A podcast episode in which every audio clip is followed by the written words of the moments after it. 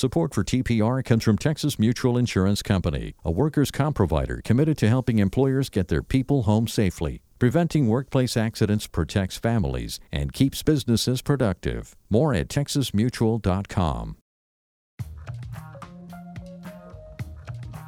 From Texas Public Radio, this is Texas Matters, a weekly radio news magazine that looks at the issues, events, and people in the Lone Star State. Today on Texas Matters, the teacher shortage. So many of them have said, man, if I could just focus on teaching. You know, I love teaching and I love connecting with students.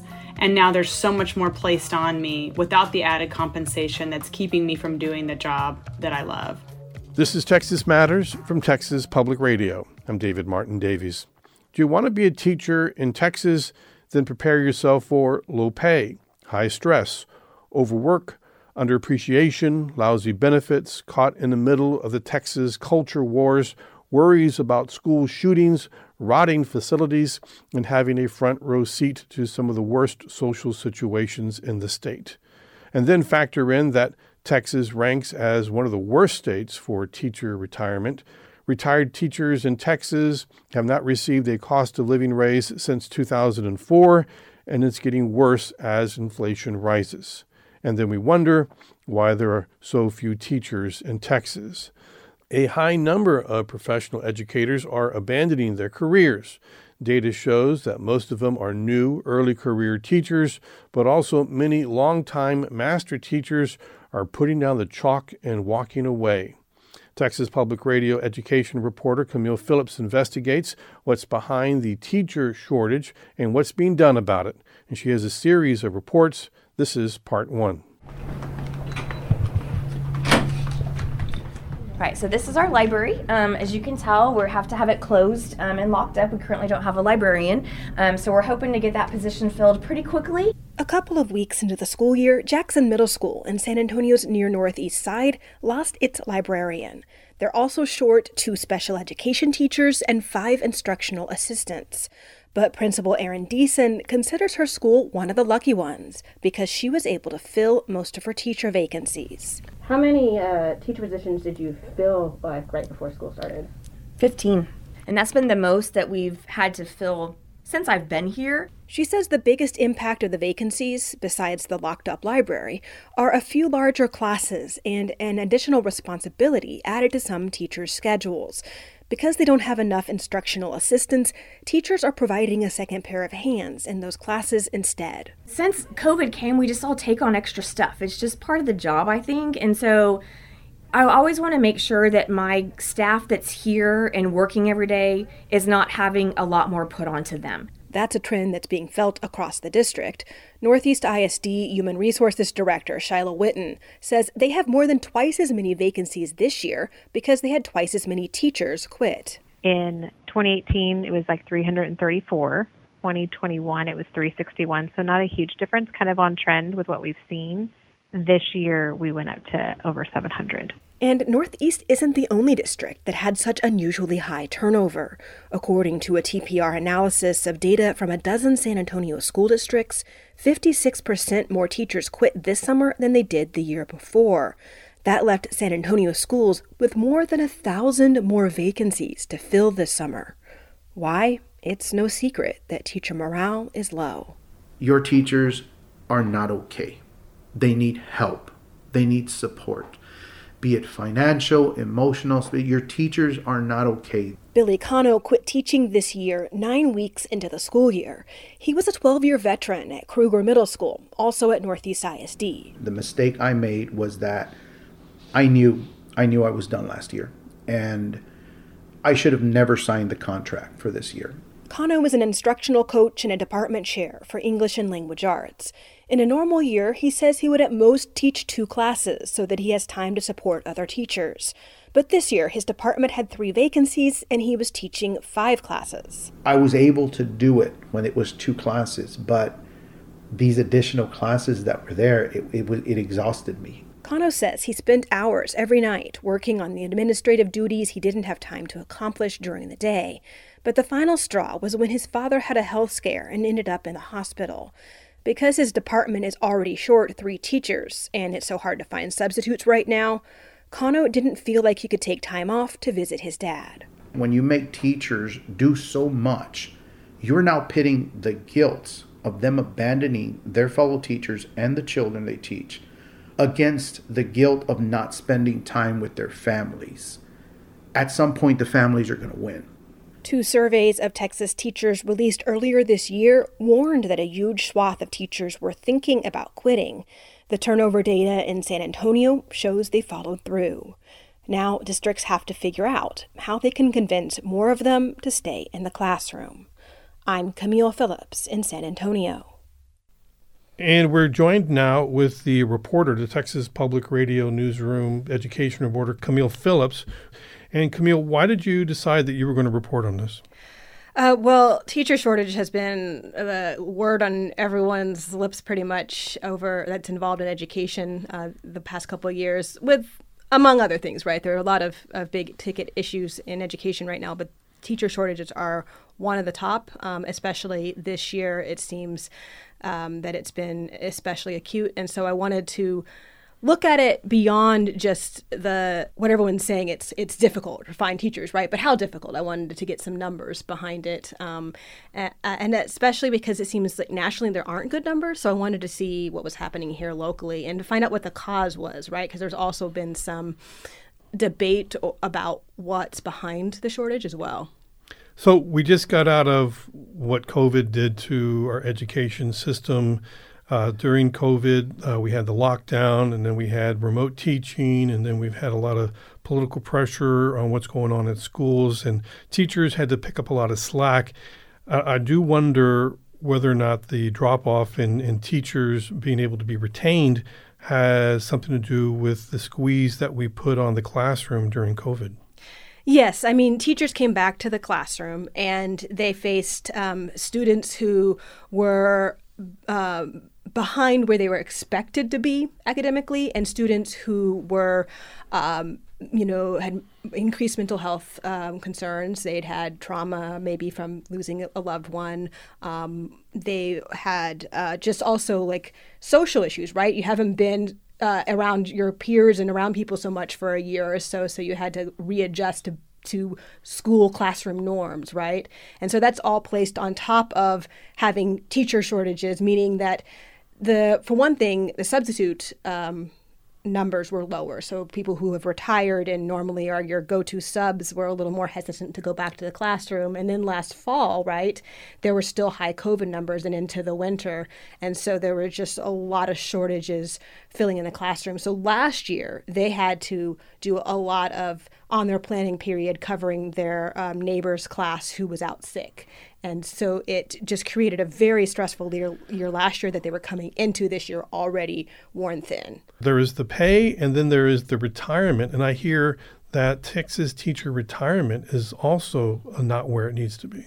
Yes, there's just been a, a, long time since they've had a cost of living adjustment. There's been a lot of talk about maybe having a, a 13th paycheck to try and bring up some of that. Um, yeah, it got passed and was was put out there, but comparing the Texas Teacher Retirement Fund to other states, it is a, a it's not where it should. It's be. not where it should be, um, and and that's just writ large. What's going on with pay in the teaching profession is that compared to teachers teachers compared to people in other professions that have the same years of experience and the same um, education levels uh, say they're uh, an engineer or what have you they're just not paid nearly the same and um, and so that just means that you have to think as a teacher whether or not um, you're being paid what you are worth. So especially when there's a competitive job market. Right, exactly. When there's a competitive job market, there are other jobs out there, and also um, there have been uh, studies done that show. Um, compared to a decade ago, um, when you account for inflation, the uh, average teacher salary has actually gone down in Texas. So let's listen to uh, part two of Camille Phillips' series looking at the teacher shortage in Texas.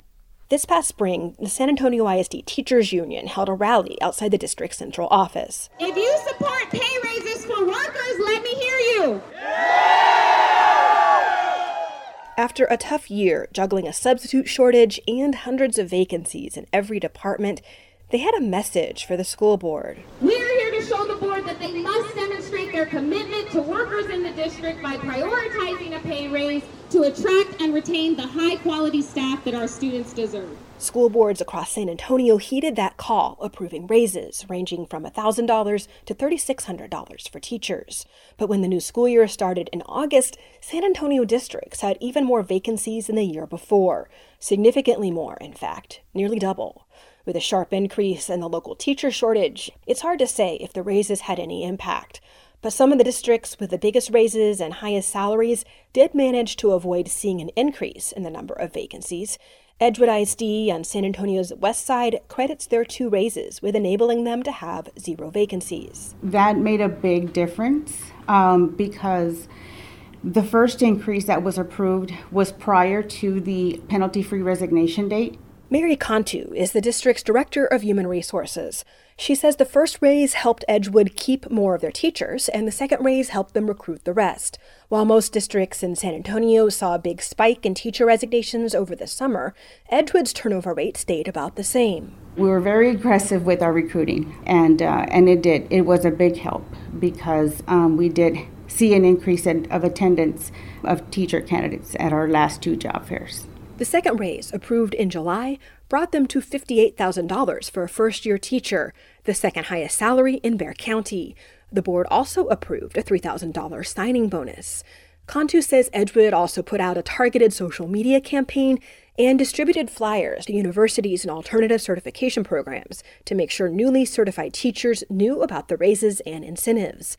And it worked. They hired their last five teachers at a job fair they hosted the Saturday before the first day of school. It wasn't. It was amazing. It was just. Uh, it was just an amazing day. One of the reasons for Edgewood's success, besides the raises, might be that the district knows how to recruit. Like a lot of high poverty districts, they had high turnover even before the pandemic.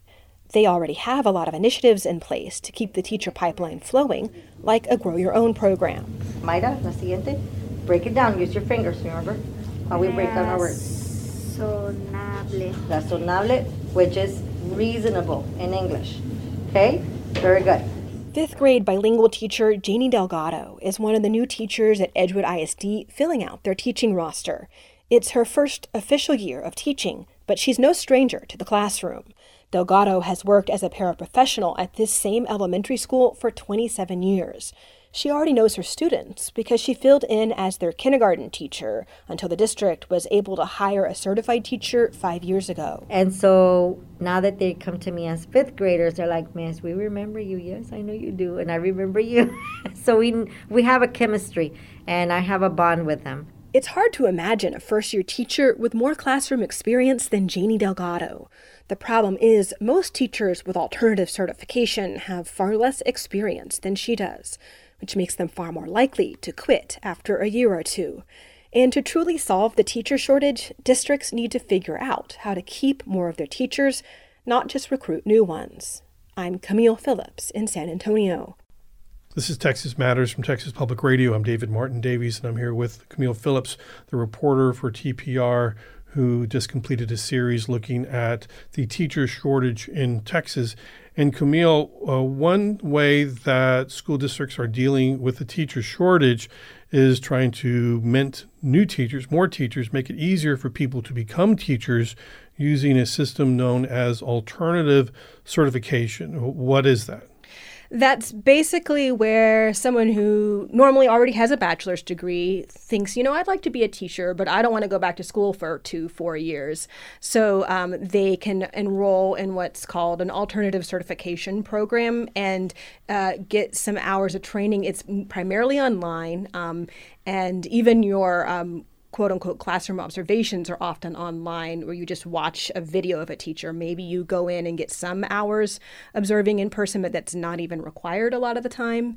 Um, and so it's a very much condensed. Teachers um, that are alternatively certified can accomplish this in a couple of months. Uh, and um, Texas actually pioneered the for profit alternative certification route as a business about 20 years ago. Um, Texas Right. Teachers for Tomorrow today is about, responsible for about half of our alternative certification teachers. They're a for-profit company. So let me explain that because sometimes you see billboards saying you want to be a teacher, call this number, go to this website. Right, exactly. And they'll tell you it's free to do this program, but then after you become a teacher, you have to you pay for it afterwards. So there are some nominal fees, like hundred dollars or so, to enroll to begin with. But the where the companies make their money is that a portion of your paycheck the first year you're a teacher goes to that company.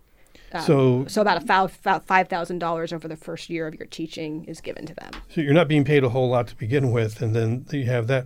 So what I know is that half of new teachers every year that are hired are alternatively certified. So the largest portion of our teachers come from alternative certification routes. The, the issue is that we are putting people in the classroom teaching our students who haven't really gone through direct one on one instruction on how to be a good teacher. Exactly. Yes, that's the problem with alternative certifications that a lot of them haven't had much classroom experience. They haven't had that traditional internship or classroom um, student teaching where you're there for at least a semester, hopefully even a year, under a master teacher, under a teacher who has a lot of experience. Instead, you're just kind of thrown in at the deep end. There are some exceptions to that. Uh, we heard from one of those teachers who was a para and had 27 years of experience working in an elementary school. But most of the alternative certification programs are not um, teaching, are not for paras, right? Um, so they uh, don't have that level of experience. And what happens is when you are thrown in at the deep end, then you're often over your head and you don't have the skills you need to be successful in the classroom. And so you're more likely to quit after a year or two. And that show, shows out in the data that alternatively certified teachers are more likely to, to leave the profession after a year or two. Texas Governor Greg Abbott, he it was in March where he ordered the TEA to launch a task force Mhm. to look at the teacher shortage, and right away there were problems. What happened? Well, the state task force on the teacher shortage um, had very few teachers appointed to it. That was the problem. Um, there was an immediate backlash, and the state kind of sheepishly went back and added several more teachers. You know, teacher groups raised the big eyebrows because they they point out how can you talk about solutions to the teacher shortage if you're not talking to teachers directly? Um, instead, you're talking to their bosses. So when a um, teacher quits, like in the middle of the school year, that's called a contract abandonment. And frequently they fill out forms saying why they're doing it. And what have you learned from these forms? You know contract abandonment in general um, there it, it comes with a cost right? You normally get charged a fine if you do it but teachers are still doing it anyways. Human resource directors have told me that they've seen an uptick in it. Sometimes they can get around it if they have a good excuse. In general if you talk to people in education you talk to teachers you talk to principals you talk to hr directors they will all say that teachers are stretched thin, thin right now. They're very um, worn out and morale is low But there's also surveys that have been done uh, outside of the education system looking in, and, and what are they finding? So there have been two statewide surveys that asked teachers one if they were thinking about quitting, and then two why they were thinking about quitting if they were. And the big issues are that they don't feel supported in the classroom by their administrators. They don't feel supported by the public at large. They don't feel supported by politicians. They also felt more like quitting, right? There was 20% difference in who, how many were thinking of quitting. And I think this sets up your next piece where you look at the intangibles. It's not about the pay, it's about the respect and the time that we give teachers and allow them to teach. And let's listen to your, your third part of your series, Camille Phillips. Thank you. The teacher shortage has existed in pockets of the country for decades, especially in high poverty districts and in subject areas like special education. But San Antonio educators say the intensity and the pervasiveness of the shortage is different right now. Northeast ISD HR Director Shiloh Witten says they used to have lines of people show up to job fairs, but those lines have disappeared. It seems every industry is struggling to find people to work, and and yes, we're feeling it like everyone else is, and um, it's just been something that we hadn't experienced in the past. It's possible that more people will start applying for teacher positions again when the wider labor market calms down. But thousands of experienced teachers have already left the classroom, and they won't be easy to replace, says Shari Albright, president of the Charles Butt Foundation. We're losing so much smarts and experience and modeling and coaching that could be walking out the door. Earlier this year, her organization polled Texas teachers to find out how many were considering quitting and what it would take to make them stay. Lauren Cook is in charge of the poll. So many of them have said, man, if I could just focus on teaching. You know, I love teaching and I love connecting with students. And now there's so much more placed on me without the added compensation that's keeping me from doing the job that I love. Cook says the teachers they surveyed were very clear about what they needed to keep them in the classroom significantly better pay, and a better work environment. And so we do think that there's a lot that school principals and district leaders can do to ensure that teachers are way more involved in decision making, for example, that they have more autonomy.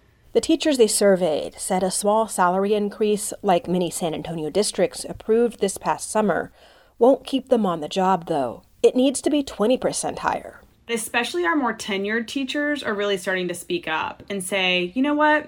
I didn't get in this for pay, but I've been teaching for 20 years and I'm still only making $60,000 a year. Albright says one way districts could increase teacher pay and help spread out the number of hours spent planning and training would be to increase the number of days a year teachers are contracted to work. Your high school principals, for example, work on a 230 day a year contract at most school districts. That is a wide difference from 183 days as a teacher. Some San Antonio school districts have made a smaller change to help reduce teacher workloads.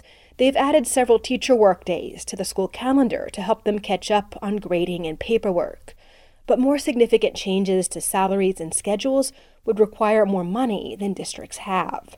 In order to give teachers even a 3% raise, San Antonio ISD trustees had to gamble that enrollment will increase enough for them to avoid a budget deficit in the coming years. Albright says more significant raises will require the state to contribute more to public education. This is a year for us to consider how do we raise that floor for all teachers, especially because we are walking into a session more flush in money uh, that we can spend on the state of Texas than we have in many, many years. And a 20% salary raise alone is unlikely to stop the teacher exodus. Working conditions need to improve too. Billy Cano, a 12 year teacher veteran who just quit teaching at Northeast ISD, says he took a $20,000 pay cut to leave. This is not about money, it's about the action of saying, This is what you're worth to us. Cano points out that we show what we value as a society by what we spend our money on. I'm Camille Phillips in San Antonio. And Camille Phillips is here now, helping us learn a little more, dig a little deeper on her deep reporting on the teacher shortage that we have in Texas. Is this a national problem or is this just a Texas problem? How does, how does the state compare? With regards to the most recent shortage, um, nationally, there's been a lot of stories with anecdotes about teacher shortages. But one of the major problems is there's not good, timely data, right, about saying how many vacancies there are in the country right now at this moment.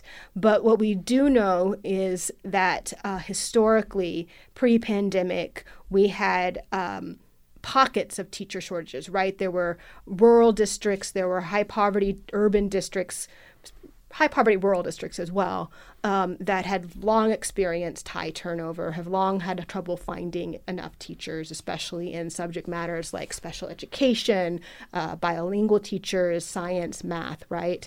And um, what we know also, there's a researcher out of University of Pennsylvania named Richard Ingersoll who has found that. Um, nationally, um, even though some states may not be turning out enough um, teachers out of their, their education programs and universities, that nationally we have enough, more than enough qualified teachers. What's happening is that they're not staying in the profession. Um, they are quitting after a few years. So much so that, um, you know, 20, 30 years ago, the late 80s, their uh, most common teacher in the United States had 15 years of experience, but now um, the most common teacher in the United States has one year experience, maybe three years experience.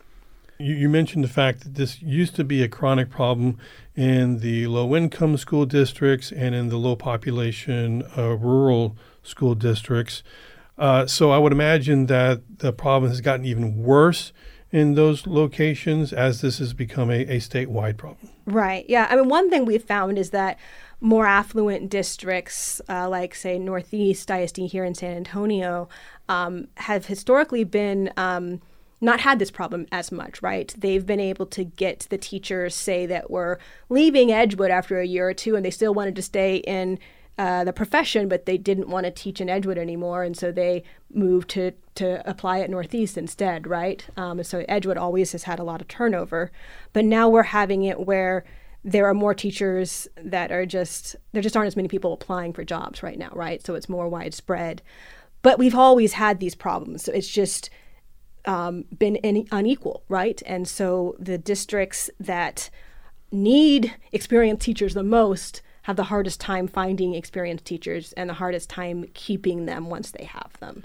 Do we know if this is having an impact on student outcomes? I, I can't imagine that it wouldn't, but do we have any any data? Well, we know that uh, the strongest predictor, the biggest impact on student learning is a teacher. There's been studies that show that the strongest influence on a student's academic learning is a teacher, and that experience matters. And this new upcoming legislative session, we've heard some talk that they're going to address this, but we're not really clear on what road they're going to take whether they're going to supply more resources or they're going to continue to water down what it takes to become a teacher in Texas. What have you heard so far? Um, I have definitely heard that it's going to be a big topic. I know, especially with the task force at hand, there will be a lot of discussion in the legislature about how to solve the teacher shortage. Uh, but what direction it takes is the big question, right? Will they put more money towards public education so that districts can um, substantially raise salaries? Or um, will they, like you said, water down the requirements to become a teacher even further? Um, so, as we talk about public education and teacher shortage, we have to in- make sure that we're including charter schools because a lot of people think charter schools are going to be uh, a way forward and this is how we're going to improve education. And what are we seeing in, in regard to uh, you know, the t- teacher shortage and teacher uh, ret- uh, resignation in charter schools. Right. Well, the big um, thing about charter schools is that there's just less regulation in general, right? They are not, for instance, required to hire teachers that have been certified. Their teachers only have to have state certification if in the bilingual and the special education route. So that means they don't even have to necessarily be certified, right? And then um, with regards to turnover, um, here in Bexar County, um, even before the pandemic, um, traditional school districts had turnover rates year anywhere from 9 to 25 percent so not great. Some of our districts even were losing you know a quarter of their teacher force in a year.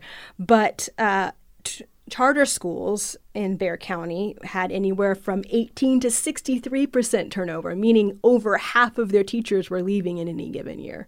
And some of that, you know, the numbers are more volatile because charter schools are smaller, and so their enrollment is smaller. They have fewer teachers, so you know, 10 more teachers quitting can make your percentage go up. But the trend is very clear that teachers are more likely to leave charter schools than they are traditional school districts. Camille Phillips, Texas Public Radio education reporter, thank you so much for this engaging series on the teacher shortage. Yes, thank you.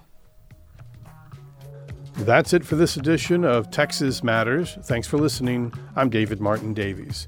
You can email us at texasmatters at tpr.org. There are past Texas Matters programs online at tpr.org. Download and subscribe to the podcast wherever you get your favorite podcast. And tune in again next week for another edition of Texas Matters from Texas Public Radio.